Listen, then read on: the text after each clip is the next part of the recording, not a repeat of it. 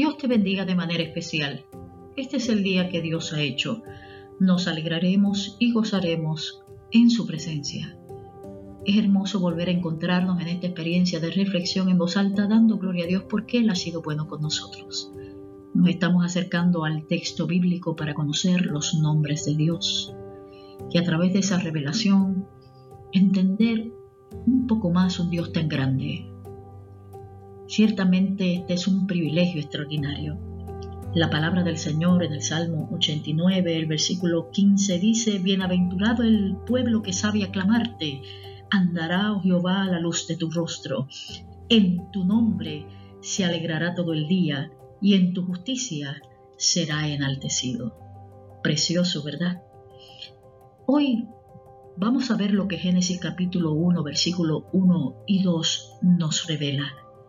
Es precioso lo que podemos encontrar ahí. En el principio creó Dios los cielos y la tierra y la tierra estaba sin orden y vacía, y las tinieblas cubrían la superficie del abismo, y el Espíritu de Dios se movía sobre la superficie de las aguas. En el principio creó Dios. En el original hebreo, Elohim. La versión traducción lenguaje actual dice, cuando Elohim comenzó a crear el cielo y la tierra, la tierra no tenía forma, ni había en ella nada que tuviera vida. Las aguas estaban cubiertas por una gran oscuridad, pero sobre la superficie del agua se movía el Espíritu de Dios. Él sería literalmente Dios y el plural de su forma extendida Elohim. Así que debería entenderse literalmente como dioses o en un sentido abstracto divinidad.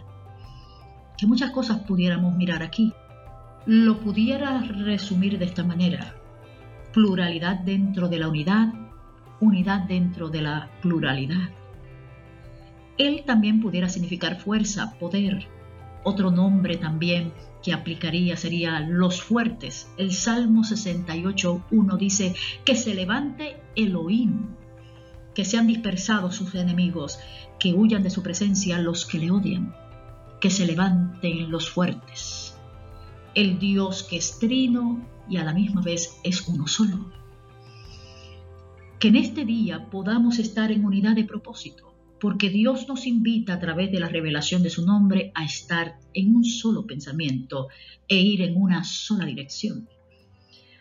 Cuando vemos estos textos también no podemos evitar pensar en ponernos de acuerdo. Oremos para que haya un espíritu de solidaridad en nuestro pueblo, porque hoy más que nunca lo necesitamos. También oremos en guerra espiritual, porque este Dios que es fuerte, este Dios extraordinariamente poderoso, destruye toda fortaleza de terror y oscuridad que se ciñe sobre el mundo. Hoy exaltemos al Dios que vence, Padre, en tu nombre te exaltamos y nos acercamos a ti dándote gloria. Gracias por la revelación de tus nombres y hoy podemos acercarnos confiadamente creyendo que tú eres el Dios que vence, que nos ayudas. Gracias por esta revelación preciosa que desde la eternidad hasta la eternidad tú eres el Dios que estás con nosotros. Gracias Elohim, te adoramos. Gracias por la manifestación preciosa y visible de tu poder y de tu amor en Cristo Jesús.